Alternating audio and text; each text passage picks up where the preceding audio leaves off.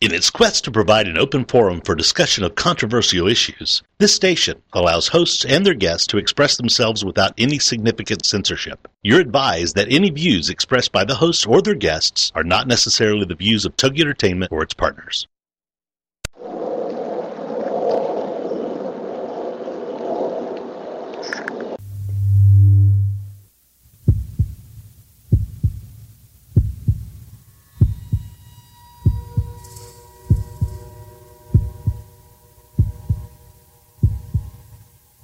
Come with us on a journey into the unknown, the unexplained, and the unbelievable. We will test your senses and challenge your beliefs. A world where science and religion clash. Or do they? You will meet real people and hear real stories, but you will not believe. You will witness strange sights and hear strange sounds, but you will not believe. This is the New England Ghost Project. Welcome to the. Good evening, everyone, and welcome to another edition of Ghost Chronicles International. I am Ron Kolek, your host, the gatekeeper to the realm of the unknown, the unexplained, and the unbelievable New England zone, Van Helsing. With me, all the way from across the pond, is the young gentleman himself, Mr. Parascience, Steve Parsons. Good afternoon, Rod. How are you? Well, is it afternoon or is it evening?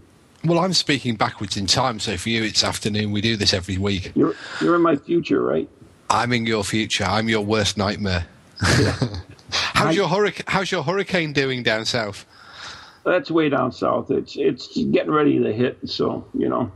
I've been watching it because uh, a few years ago I spent some time in uh, the Gulf Coast around Gulfport and uh, Tallahassee, that part of uh, Florida, Alabama, Mississippi. So uh, I remember uh, they were suffering. I think was it Andrew had gone through prior to Katrina. I think Andrew was uh, another big storm. I think Andrew came through Florida, but I could be wrong. It's, we get them all the time, so it's kind of like you know. Yeah, I saw, I saw Tampa the other day. They had 65 mile an hour winds and driving rain. And over here in Pembrokeshire, we had 50 mile an hour uh, driving winds, uh, dri- uh, rain and wind. And they called it Tropical Storm Isaac. We called it Bank Holiday Monday. Bank holiday Monday. I like that. You know, uh, I just was thinking when you were talking about that, the hurricane and everything else. Uh, you listened, by the way, you listened to uh, Ghost Chronicles International right here on TogiNet, Parax, Ghost Channel, and beyond. Um,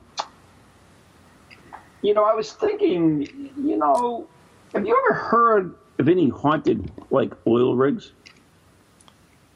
Oh, uh, no, I haven't. Uh, there are haunted offshore sea forts in the English Yeah, I know. You guys get that. Those are pretty cool.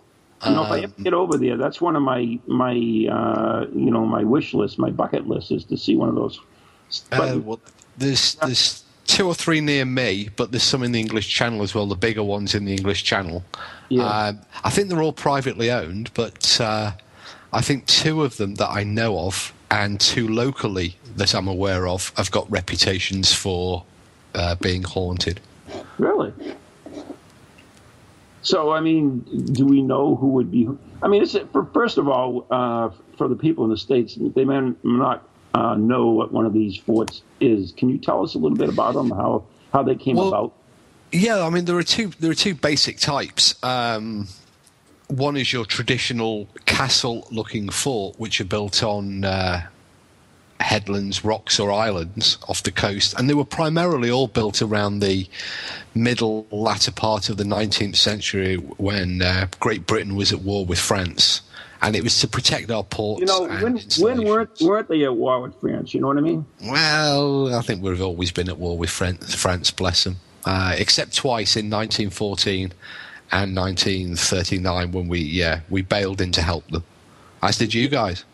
Well, I mean, that's not exactly true because the Germans occupied them, and so then you were you were in a battle with the Vichy. Yeah, but we built the Channel Tunnel for them a few years ago, so that next time Germany decides to invade, the French can all get over here pretty quick. Okay, there you go. So, so we've gone from the Weather Channel to the History Channel. yeah, so I want to go back to the History Channel because I, I, I really am interested a little bit in these forts. I mean, we we know very little about them. I mean, you, you mentioned ones that are actually built on on pieces of land, but there are some that are built like on stilts or something, right? Yes, in the um, in the English Channel, and indeed here in Pembrokeshire, we have a number of forts that are actually built directly into the water on piles or stilts. Um, so they're in effect a sort of isolated uh, fortress, uh, separate from the land. Mm-hmm. Um, we have one about two miles from where I live called Southhook Battery, which is actually a pretty big stone uh, structure. Really? Um, and there are there are a number of uh, ones built in the English Channel which are standing on stilts or pylons, uh, so the water can pass underneath them. But the one uh, near me is actually built in the estuary mouth and protects the whole of the Milford Haven uh, River uh, and port facility from uh, naval attack. So the purpose of them was what an artillery battery, aircraft battery, or, or all the above. Or? Well, originally they were built to protect against uh, naval bombardment and uh, direct sea attack, but during the you know their, their extended history, uh, many of them were still in use during World War II as anti anti aircraft, anti shipping batteries. Mm-hmm.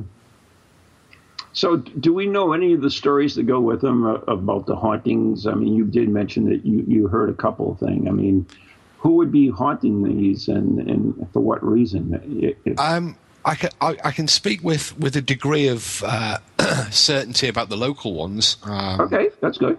What, one of which is uh, claimed to be haunted by the ghost of a uh, surgeon uh, who who murdered uh, one of the other soldiers in the battery.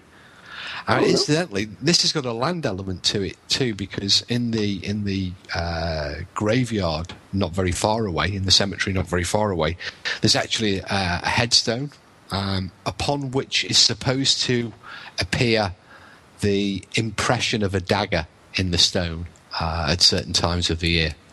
Really? Uh, on the on the headstone of the of the the murdered man. Uh, it's been a while since I've looked into this one, so you have to forgive the degree of uncertainty because it's more of a more of a folklore ghost story than a an active ghost story that you know that you can get in and contemporarily investigate. But um, there have been, you know, over the years, has been the, the rumor has grown and spread, particularly amongst the local uh, children um, who, you know, would climb in and explore these forts. But in recent years, with health and safety legislation, the owners, who are the Port Authority, have taken great steps to uh, weld steel doors over all the entrances and prevent access to these uh, big uh, military structures, which you know they can't demolish them; they're just too vast and too mm-hmm. too too well constructed, um, and so they've just been left largely to go derelict.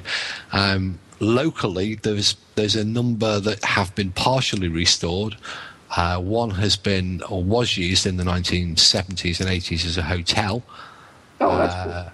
Another is used by uh, a petroleum company, uh, was formerly its headquarters, and that's now in the process of being returned to, uh, or parts of it are being returned to how it looked as a military barracks uh, and military battery. But they're around here, um, and again around uh, Portsmouth, uh, and the big around the Thames estuary. Um, we have these sort of Napoleonic defences and post-Napoleonic defences, and you know, there's they are vast, huge concrete and stone structures um, designed to protect the ports. Mm-hmm. Yeah, I mean, I, I even know when I was researching my book goes today that uh, you can go back to Roman times and see some of the structures that uh, I, I, believe it was uh, a, a, lighthouse, and I think we talked about this uh, a little while ago. But there was a lighthouse that the Romans had built. Uh, yes, I think that's uh, on the Kent coast. Um, there's also uh, around Portsmouth. There's a Roman fort right on the right on the coast, and indeed in North Wales we have um, another Roman facility with that used to have a lighthouse that's now I think had a church put on top of it, and that's at Holyhead uh, mm-hmm. on the Isle of Anglesey. So, um, yeah, we've we, have we have got coastal. I mean, we're we're a maritime nation. Um, you know, we're surrounded on all sides. So we have to, you know, ever since the Romans arrived, and before that, I, I guess, right through the Saxon period. Um, you know, then the Vikings came and raided Great Britain. And, and so we've always needed coastal defences. We've always required these, and it, many of them are, are still there, and many of them do have hauntings and, and legends attached to them. Uh, but many of them are just that because they're in private ownership or they're owned by by national heritage, which means that they're largely inaccessible to investigation. Um, but they all, you know, do have many of them do have uh, ghost stories, haunted legends attached to them. So the, the national heritage, which is uh, it's kind of like a historic uh, arm of the government, is that correct? Is that what that is? Yeah, English heritage and its its Welsh and Scottish Irish counterparts um, are, are, arms of the government bureaucracy. Um, they're there to entrust it and protect this thing from the nation, which means generally nobody in the nation can go anywhere near the damn things. So uh, they're, they're, they're so well protected for us that we can't access them. Well, that's kind of silly, but well, you know, I, have been really lucky because uh, I've had some, you know, great access to some great historic landmarks in, in the U.S. and, in, well, primarily in New England, but also in other parts. And uh, you know, as long as you don't abuse them, I don't, I don't see the harm in doing it. If anything, it calls attention to it and actually raises some money for them as well at times. Well, I, I, I would agree with you totally. Um, I mean, these structures are just lying abandoned. They're largely overgrown. Um, they're not go- they're not going to be damaged by tourism or visitors, uh, but it's actively discouraged. And I think the prime driving force behind the active discouragement is these days health and safety legislation, um, because the the owners, whoever they may be, uh, simply don't want litigation right. when somebody when when somebody uh, you know, falls, injures themselves, or, or, whatever inside the building. Um, even you know, we we have approached over the years one or two.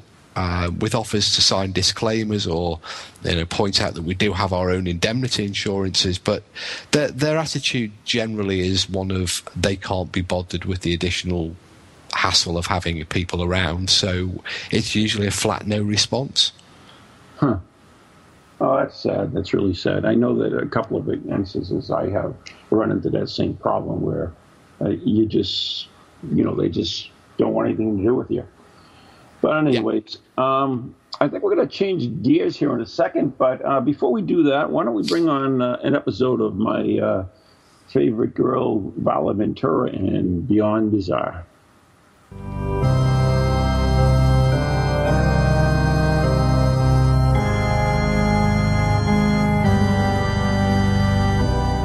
Blood not so simple. Even broken down into its simplest parts, blood is a pretty complex substance. Vampires drink it, humanitarians donate it, and just the thought of it makes some people faint. It makes up 7% of our body weight, and it's the stuff that keeps us alive. So it's not surprising that the sticky substance is the subject of much speculation, myth, fable, and folklore, as well as a good old-fashioned fact. Here's a brief sampling of some blood-related oddities. If someone were to literally rip your heart out and place it on the end of a long jump track, the powerful pressure of its pumping mechanism would squirt blood upwards of 30 feet. The average lifespan of a red blood cell is 120 days. A newborn baby has about one cup of blood in his body. There are approximately 100,000 miles of blood vessels in the human body. In the early 19th century, some advertisements claimed that riding a carousel was good for the circulation of blood. Some terrifying tidbits from Vala Ventura's Beyond Bizarre.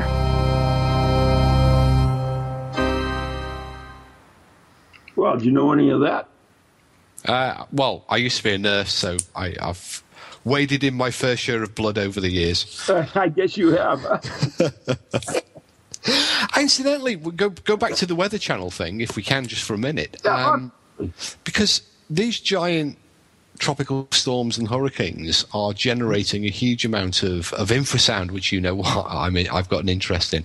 And I'm wondering, is there any uh, any link between you know storm activity, thunderstorm activity, which is more short-lived, but these big, intense, powerful uh, Atlantic storms, and an increase in people, you know, having reported paranormal experiences. You know, do more people see ghosts in hurricane season in the south?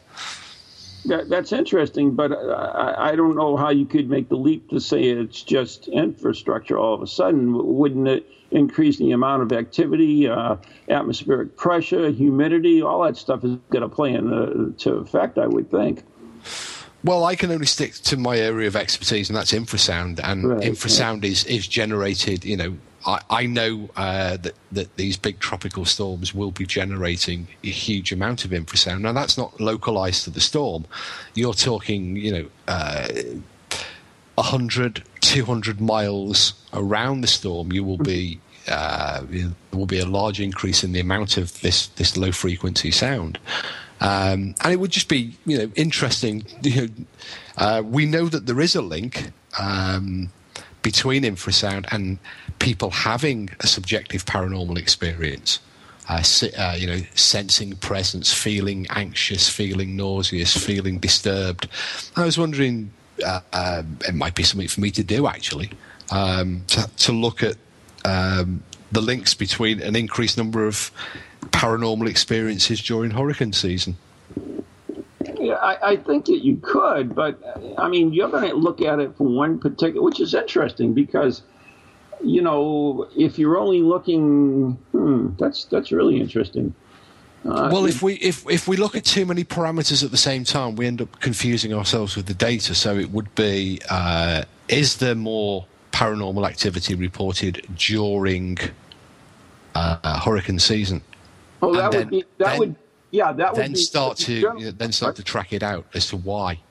Right, I, I agree. That would be your general uh, premise that, that or, or a theory that uh, hurricanes increase the amount of paranormal activity, and then you can go from there and look at the various facets of it.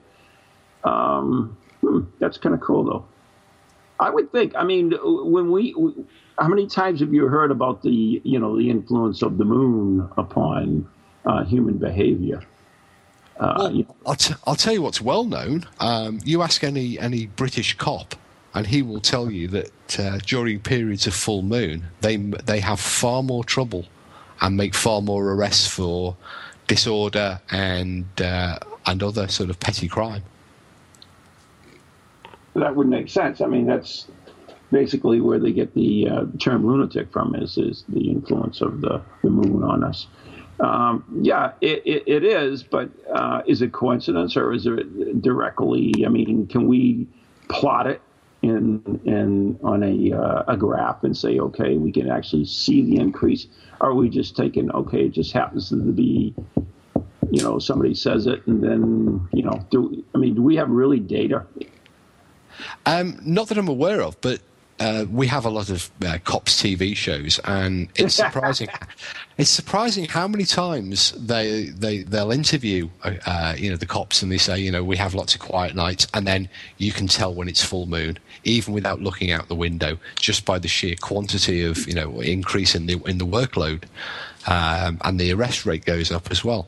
And I I, I know several uh, members, you know, of the emergency services, the police, uh, hospitals, and they they also have this sort of increase in the number of people having accidents and the number of uh, people getting themselves arrested during the period of the full moon. Yeah, I was actually going to ask you. I'm, I'm not sure what type of a nurse you were, but uh, you know, I mean, would there be an increase in the amount of activity in, for instance, hospitals and so forth during full moon? You know, because I've seen TV shows where they've said that, but just because they said it doesn't mean it makes it true. You know what I mean? Well, to answer the first part of your question, uh, what type of nurse was I? A very good one. I, um, I was a general nurse. I worked um, primarily in acute care, so A and E or uh, different areas around that would would would be sort of fairly typical. Um, in terms of the full moon, yes, we, we did get an increase in uh, the number of people coming in having road accidents or mainly fighting. They, you know, they uh, they would sort of beat them, beat themselves, and beat each other senseless. Mm-hmm. Uh, on a Saturday night or a you know a, a, night of a full a night around a full moon, and it would, um, you know, it, there would be a definite increase. You you just knew when it was full, you know, the period of the full moon. Um, it wasn't like that that night and that night only. It would rise and then it would fall away, and you'd have this sort of quiet period, but then it would peak up again. Um, but yeah, definitely. Yeah, we actually uh, uh, a comment in the in the chat room, the to, uh, the uh, chat room that says they be, they believe that it does. And let me see if I can just pull it up. Uh, the, the moon affects the tide, so we can understand how it and would influence the increased activity, either paranormal uh, or actual man. So uh, that's kind of interesting. Well, if it affects the living, it might affect uh, the the. the dead? well, a spiritualist wouldn't say dead, would they? Um, they oh. they just describe death as a transition between two phases of life. Um, so the, if anybody wants to call the living and the next phase of living. Hang on. anybody wants to call in, and, and, somebody did ask for the number, it's 877-864-4869. That's 877 uh, 864-4869. I'm sorry, Steve, I didn't mean to interrupt you, but uh, did have that request. No, that's, that's okay. I was just trying to clarify, you know, this term, the dead, because we use it and science would understand it, and I think general the general population would. But to a spiritualist, um, they you know they were quite. Uh, clear to make this distinction that, that death is a transition, not uh, an end. Well, we didn't say it was an end, did we? We just used the term death.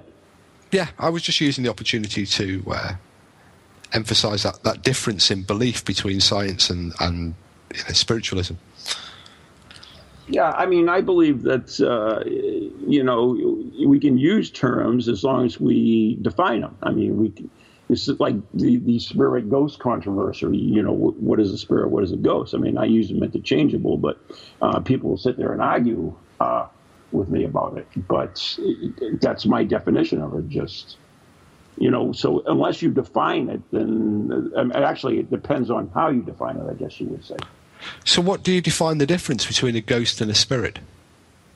I don't. I use them interchangeably. Oh, I, I would say there was a difference. Yeah, you are, because, because to you, there is. Well, me, there well I, I, think for psychical research there is, because a ghost is, is a description that, that uh, covers a range of, of apparitions, of, of visual experiences, of audible experiences. Um, spirit is is more more traditionally uh, the sort of that that sense of consciousness that's passed over. I mean, a ghost could be, you know, a, a time slip, a recording playing back. Um, it may not be sentient or intelligent. It may just be something going through the motions of. Um, whereas a spirit is always defined as the sort of the consciousness, the soul, the the, the car of the person who has passed over and remains with a degree of intelligence uh, sort of post death. So I think there is a definite difference between ghost and spirit. And I think it's something that, that has, has sort of bedeviled psychical research for, well, for all time because people do confuse ghost hunting with uh, research into survival of death. And there may be links between a ghost and a spirit. Um, but ghost research is is essentially trying to understand the mechanism of hauntings, of apparitions, of poltergeists, uh, which may or may not actually be related to survival. Right. I mean, that's the thing. I mean, you could still. It's still, still whether it's in, intelligent or, or just a recorded, uh, it's still a phenomena. So, I mean, I don't understand uh, I guess let me see. I mean, I, I understand the distinguish how you distinguish them, but if you're dis- you're investigating a phenomena, does it really matter if it's a ghost or a spirit? Uh, well, it does if we're trying to determine what what what the cause is. I mean, if we're trying to work out whether, for example, the cause is mundane, it's an environmental uh, uh phenomena. Um, mm-hmm. Sound, you know, causes people to have these feelings, and okay they then hallucinate, then that is completely separate from spirit. Um, Okay. Whereas if people, Well, wait a minute. I, uh, let me let me actually. I'm gonna. Uh, if you go to investigate a haunting, where either a spirit or ghost is there, is in the, you're investigating a haunting. You're inveg- and you, you define what is there. In other words, you determine if it's a non uh, living entity or or a uh, recording, basically, or, or something else that's affecting. yes, um, there, there are certain limits on that though because we don't yet know uh, truly what a ghost what a ghost actually is. We have we have Richard descriptions. We, well, I don't. Uh, we we we know. Then what is a ghost? And you you too will be enlightened. Uh, well, maybe we should ask Richard next time we get him on. But I mean, we understand. We understand. We do understand the general term. If I, if I say to you, um, you know, I, I've seen a ghost, you have a general idea of what I'm talking about. However, uh, the word also, if you see a shadowy grey form, you might say you've seen a ghost. If you then see uh, a Civil War soldier, uh, solid three dimensional, um, who then disappears, you will also say you've seen a ghost. But the mechanisms that are causing those two phenomena might be completely different and unrelated. Uh, a spiritualist or a medium might go along and communicate with the spirit of a ghost. Um, Or a, uh, sorry, not a ghost, the spirit of a deceased Civil War soldier. And I remember I remember uh, the one way one way of making the distinction is we were in an investigation uh, a number of years ago, and people were reporting the sound of footsteps. Um, the medium who was involved in the investigation said there that's the police sergeant walking around in the room above us. Now, the medium could say that because they could psychically detect or psychically communicate with the spirit of the police sergeant. All we were able to do um, was say, Well, I can hear a sound and it sounds like footsteps. So you know there was there was a clear difference in, in our abilities. You know we were we couldn't say oh well that was that was a size ten boot belonging to a police sergeant. All we could Well, say is we I, I hear the tune, so that we have to take a break right now, and we'll have to continue this after the break. Uh, you are listening to Ghost Chronicles International with uh, Mr. Parascience himself, Steve Parsons, and New England's own Van Helsing, the humble Ron Kolek, right here on uh, TogiNet, Parax, Ghost Channel, and beyond. We'll be right back after the following messages.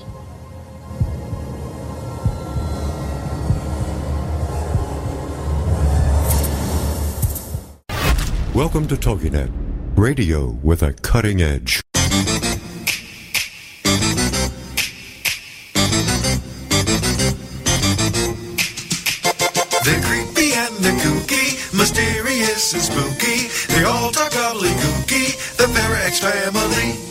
Shows are paranormal, not stuffy but informal.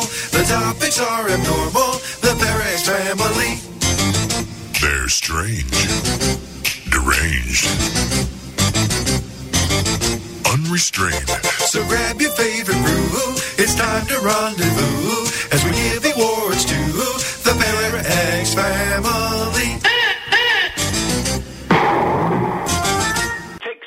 6,427. All right. Hi, I'm Ron Kolek, author and lead investigator of the New England Ghost Project, New England's own Van Helsing. And I'm Ann Kerrigan, the blonde bombshell, and I'm the lead investigator of East Bridgewater's Most Haunted.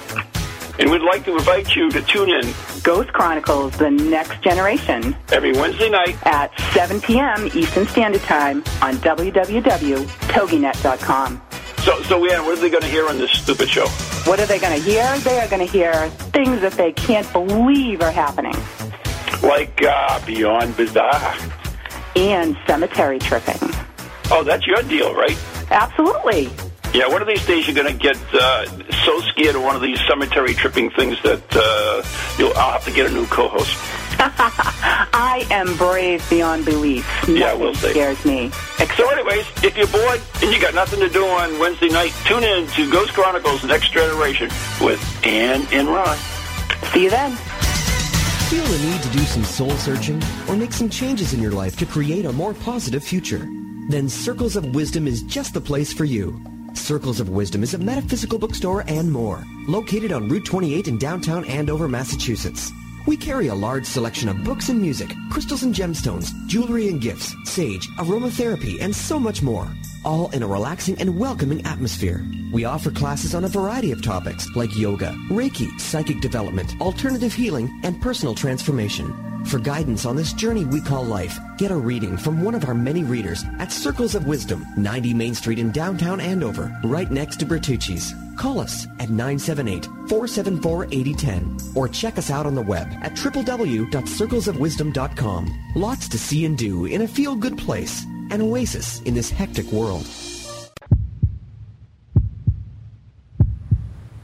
And we are back. You are listening to Ghost Chronicles International with Mr. Steve Parsons and Ron Kolek right here on TogiNet, Parax, Ghost Channel, and beyond. And I'm not quite sure what we were at, but I do want to mention one thing, in, in which you might like to hear about, uh, Steve, is this month in September, actually, uh, my paranormal study group will be doing a remote uh, experiment. Uh, I can't say too much about it because it's it's a it's a blind experiment. So, uh, but I will as soon as it gets over and done with. I'll let you let you know uh, what happens with it. But I'm really excited about it. Okay, that sounds pretty interesting. You got us all on tender hooks there.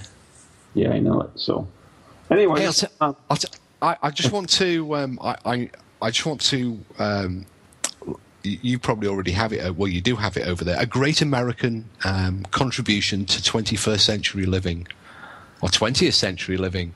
We finally got found a supplier. Uh, when I was stateside, we, we, we I came across this confection uh, that you guys make over there, and can't get it over here. But now you can. Marshmallow fluff. Thank you, America. marshmallow fluff. Oh, God bless you. God bless America. Yeah. Marshmallow fluff. Okay. Now you can make fluffernutters and you can make s'mores and just Yeah, it. it's great. We found uh, there's a little little confectionery shop that now imports it over here, and uh, it's wonderful. We've we've got a whole cupboard full now. So glad we can, you know, civilize you. So. but you know, I, I did want to go back to uh, a little bit about your experiences in the, in the as a nurse. Um, I was actually watching this this program, and uh, it, it was kind of interesting because it talked about near death experience. And near death experience, this seems to be uh, like an increase in the amount of electrical charge that goes into the body or something. And because a lot of times that people are actually brought back through uh, uh, defibrillators and so forth. But anyways, even even without that, there seems to be an increase in electrical electrical activity, and uh, I, and actually psychic ability seems to increase after a near death experience. You have any comment on that? Um, it's not something I ever encountered uh, while, whilst working in as, as a nurse.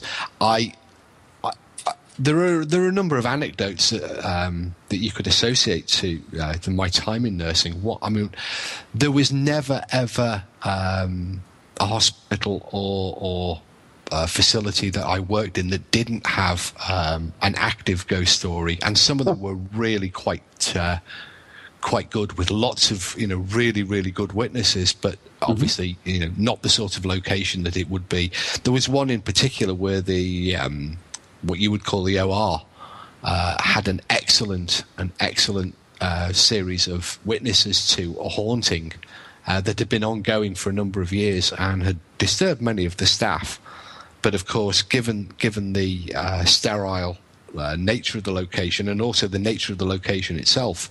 You know, it was a main a regional hospital operating room facility.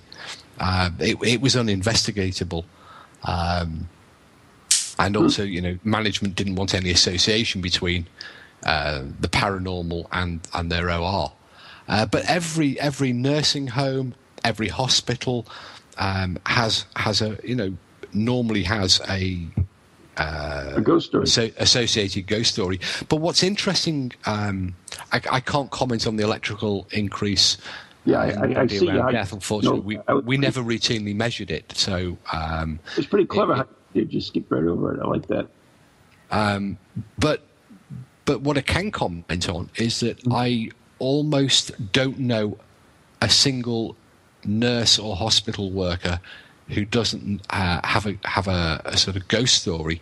But what's most interesting is most nurses seem to develop an ability to come on duty, um, perhaps after a day or two off, and then quite quickly, um, without reading the notes or, or having any form of patient report, quite quickly can can scan around the patients uh, under their charge uh, and work out who's going to die. You know, sort of imminently, quite quick. You know, sort of in the next. Absolutely, and it was something that I, I, I, I too was able to do. You would come on duty, and you would just, you would just know uh, that somebody was going to pass. Now, you, some might say that was a psychic ability, but but also you've got to bear in mind that there's four years of training, and you become quite skilled in looking for signs that that the normal untrained observer would miss. You know, a hint in the skin pallor, or you know, the the colour of the lips or the eyes. But often it, there wouldn't be you know, if you sat down and thought about it, you actually would sit and think, well, there's no reason why I think that's going to happen, but I know it is going to happen. And more often than not, it would happen. Um, it- I, whether it's super training or whether it's actually some sort of em- empathy with the patients or, or their condition that develops in time. But I know a great many nurses can do that. Yeah, I mean, uh, you know, thank God I actually had a doctor that, that did that for me. I had no outward signs of anything, and yet uh, she picked up. Her name was, uh, uh, oh God, I just forgot her name. That's nice. Anyways, DeSalva. Anyways, um, she picked up on a pulmonary embol- embolism on me and actually saved my life. So, uh, yeah, I can see that. Maybe that's a, a sense that develops through years of uh, tuning into particular uh, aspects of, of human uh, energy. That might well be the case, but it certainly is the case. Um, I, I know from personal experience, it, you know, it did happen. It did happen to me, and I, you know what a spoil sport and uh, I, I, and a rationalist I like to be. But there were, you know, no, a number of occasions when you would come on duty uh, before you had a handover, as you were walking through the ward, uh, you would look around and you would just say, "You're not going to make it," and you just knew that they weren't. Um, now, i- i- you know, as, as I said, rationally, a suit, uh, you, you've been trained, your senses are working, you know, you're able to pick up those small signs, or it may be, as you say, you develop a, a sort of empathy with, with the patients and with the with those conditions. Uh, but nonetheless, you know, it does happen, and lots of nurses report it, and. I don't think it's that surprising that, that nurses. I, I know a lot of nurses also investigate the paranormal or are interested in the paranormal. Um, the, you know, if you go through the lists of uh, occupations in paranormal teams, there's actually quite a few people who work in, in, in the nursing profession or or one of the related care professions, and I think there is a, sort of basic humanity that, that sort of super developed within uh, nursing and caring um, that that sort of branches over into an interest in the supernatural, and also because many of the places in which in which carers and nurses uh, work also have their associated ghosts, ghost stories, and hauntings. So it, it's something that sort of almost goes hand in hand with the job. I think so, and and I know myself that um, quite a few times. Well, not quite a few, but there there were times, but I've been in hospitals and and I felt that same feelings that I had in a, in a haunted location, uh, which I found interesting. Uh, you know, like sometimes I, I know one particularly was going down a corridor and was like just walking through jello. It was and you you also heard that blah, blah, blah, stuff as well. So, uh, I mean, and and just a feeling in general. But uh, once again, could be uh, in, infrastructure. But you know, I could be wrong. I don't know. I mean, if you take take a hospital. Um, there is there is every one of the hu- human emotions played out there, isn't there? You have the the birth, you have the extreme happiness, the delight of the birth, you have the anxiety of illness, the fear of what's going to happen, and you have the you know the the death, the utter desolation, the grieving that, that gets left behind, um, and you have you know the passing, the actual moment of passing uh, taking place as well. You know, uh, many times a day, often, uh, sometimes traumatically, sometimes peacefully, sometimes expected, sometimes sudden. I think you know if you're going to choose a building um, that's going to have a haunting, then a hospital. has got to be further up the scale than, than a, a damp old castle or a, or a small house somewhere. I, I was just thinking, uh, how about a confessional thing in a church? That's got to be uh, pretty emotional too. Um, well, there are lots of churches over here that, that have their resident ghost or resident spook. Um, some of them are more investigat- investigatable than others, Yeah. but you know there are there are countless churches over here um, with their resident resident ghosts. They tend to frequent the churches here rather than the the the, the cemeteries. I think Oh, over really? there, you I think your ghosts tend to prefer the outdoor life. Uh, it might just be because your climate's a bit nicer. Uh, but over here, we, we, we tend to have them inside the church rather than in the churchyard. Yeah, I mean, that was interesting about the hospitals, though. I, I have to admit, and I, and I did know did not know that you were a nurse at one time. So I give It might be interesting, actually. People in the chat rooms, um, you know, who are health workers or, or you know, friends, family of health workers, might be able to give us some, some of their own experiences on that.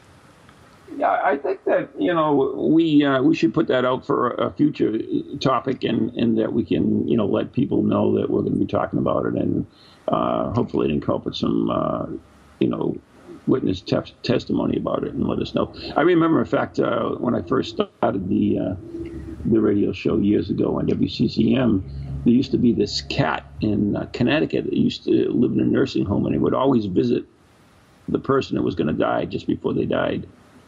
It was a death cat.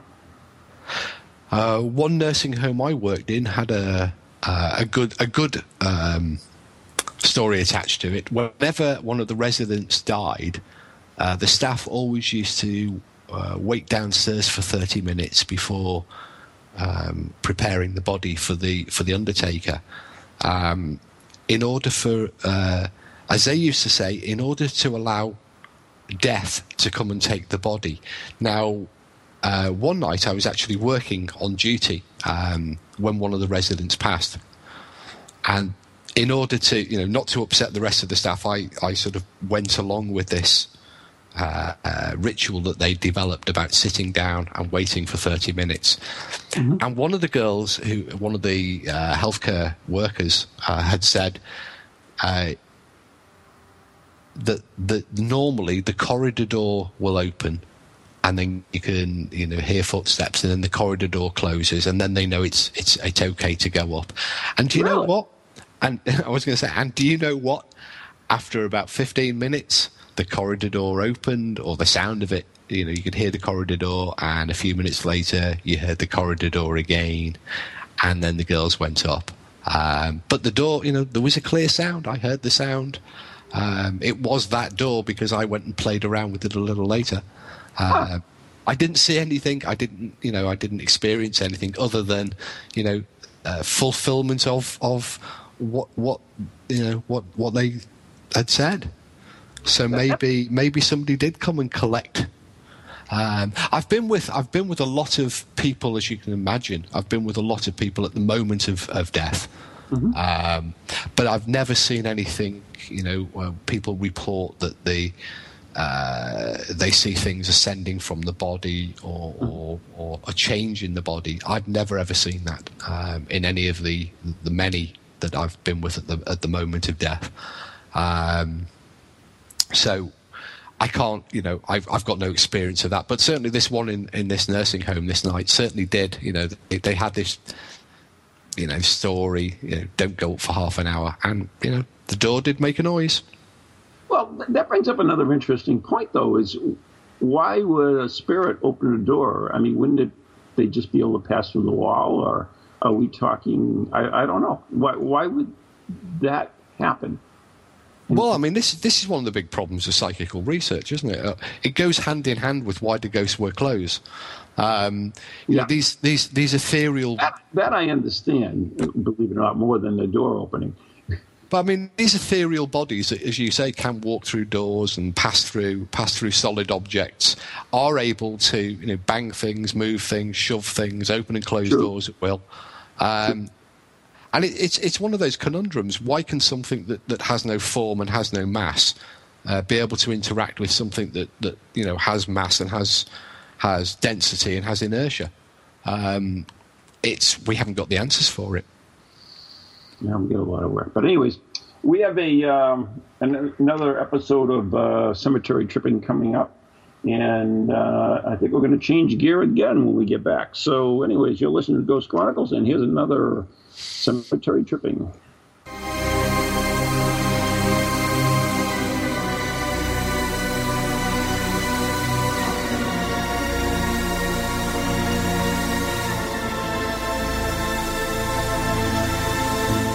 Welcome to Cemetery Tripping, where each week I will feature a different cemetery that I hope you will seek out and enjoy as much as I do. You can see my pictures on Facebook by doing a search for Cemetery Tripping or following the link from the Ghost Chronicles Next Generation page. Today I would like to share with you a cemetery from Bucksport, Maine, appropriately named Buck Cemetery.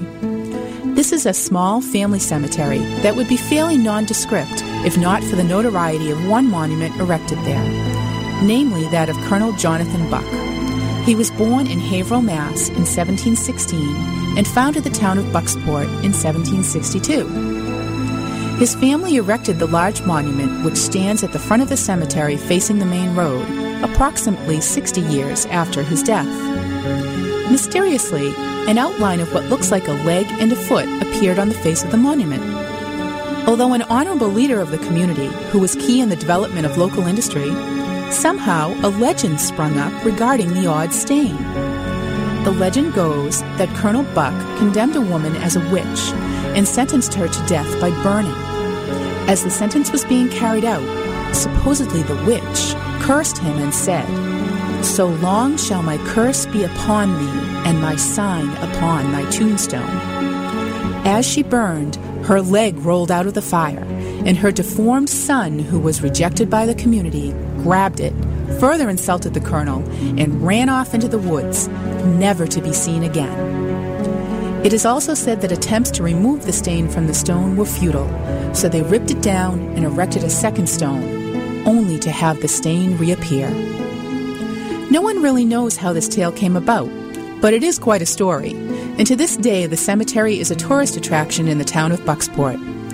However, it only takes a small amount of logic and application of history to poke quite a few holes in it. The era of colonial witchcraft and the infamous Massachusetts trials were over long before Jonathan Buck was even born. There is no record of anyone being burned or otherwise executed for witchcraft in the state of Maine. In addition, this is the original stone, not a replacement. Stone cutters say this kind of stain is common after long exposure, but can be removed by repolishing and buffing the stone. However, when it is exposed to air, the surface will eventually oxidize and the stain will reappear. Due to the tourist attraction, the cemetery is surrounded by a wrought iron fence with ornamental spikes on the top, perfect to deter a cemetery tripper like me from entering the site. And believe me, I tried.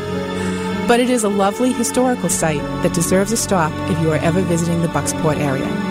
There is also an awesome Fort Knox right across the river from the cemetery, into which you can gain entry without injury.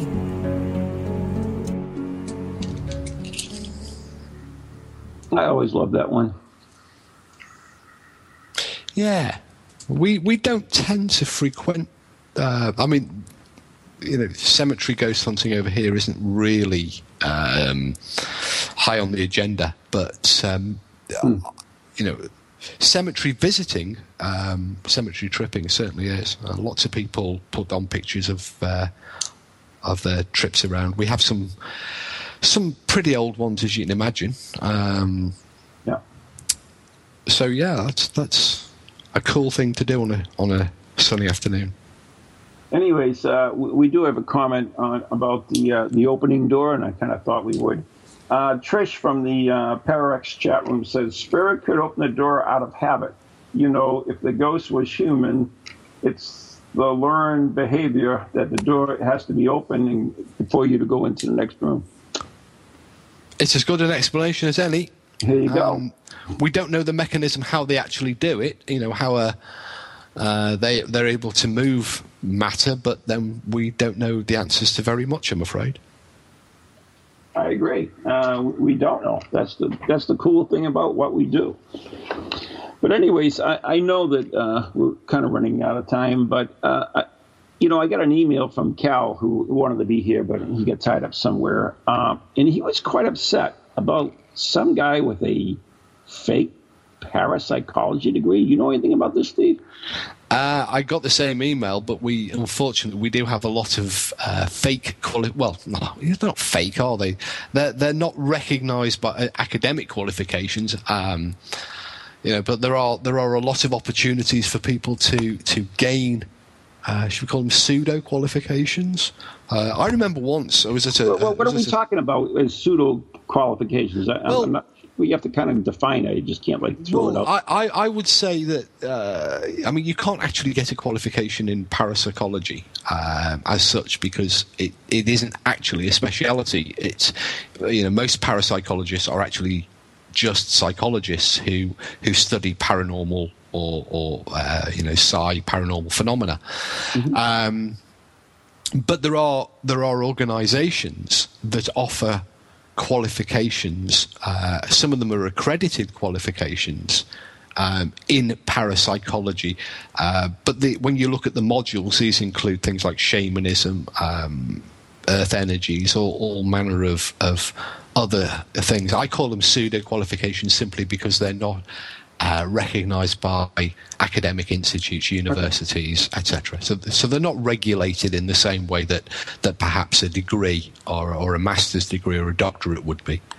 Um, some of them are just plain daft. Um, you know, you, there's, uh, I, I am, you know, you can do, you can get get a qualification as a demonologist um, by undertaking a a short online course, and then you can call yourself a demonologist. There are similar qualifications available in parapsychology and ghost hunting, in, in, in, sort of so many related fields. Uh, I suppose uh, one one thing that people do say, which is is oft repeated, is that there are no qual- you can't have qualifications in the paranormal. Um, Right. Well, to an extent, that's true because there are no such qualifications in the paranormal.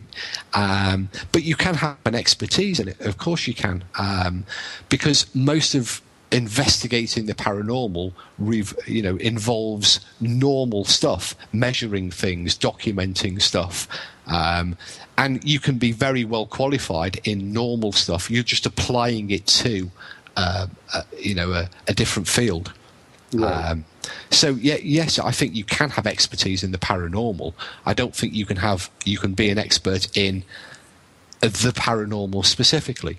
I think you have to, you know, be an expert in in the normal applied uh, sort of applied paranormal or applied normal. So, I mean, uh, I'm trying to kind of like. So these certificates, I guess that, that what they are is basically you can get them online. Is are are there uh, schools that actually issue them as well? I, you've got both options. Um, you've got some where you can um, simply join an institute or an online thing and, and add letters to your name. Uh, there are others where you, you fill in questionnaires or you, you read some online material. Uh, inevitably, you, you, you pay for it, um, and then you can you you can uh, claim to be a parapsychologist or claim to be a, a, a demonologist or claim to be a, psychical investigator. Um, Right. There are some. I mean, you know, there are some where you just click a box and just pay you twenty five dollars. I love that one. it. You know what I'm that, saying? that's that's why I'm allowed to be a member Safe. of you know. Well, you know, I'm a member. I, I'm an ordained minister um, because I, you know, I did exactly that ten years ago. Um, and there are, there, you know, you, you, can gain your qualifications that way. Um, I think in, in terms of um, Cal in particular, who's who's working very hard. He, he's just done his degree. He's working very hard towards his PhD. Um, you know, I guess it's kind of frustrating. You know, he's putting in the work, he's putting in the hours, he's he's going to the conferences, he's submitting the papers to the scientific journals, and getting accreditation for his work. And then he meets somebody who's spent a couple of hundred bucks, and they're a parapsychologist. And to the lay members of the public, there is no difference.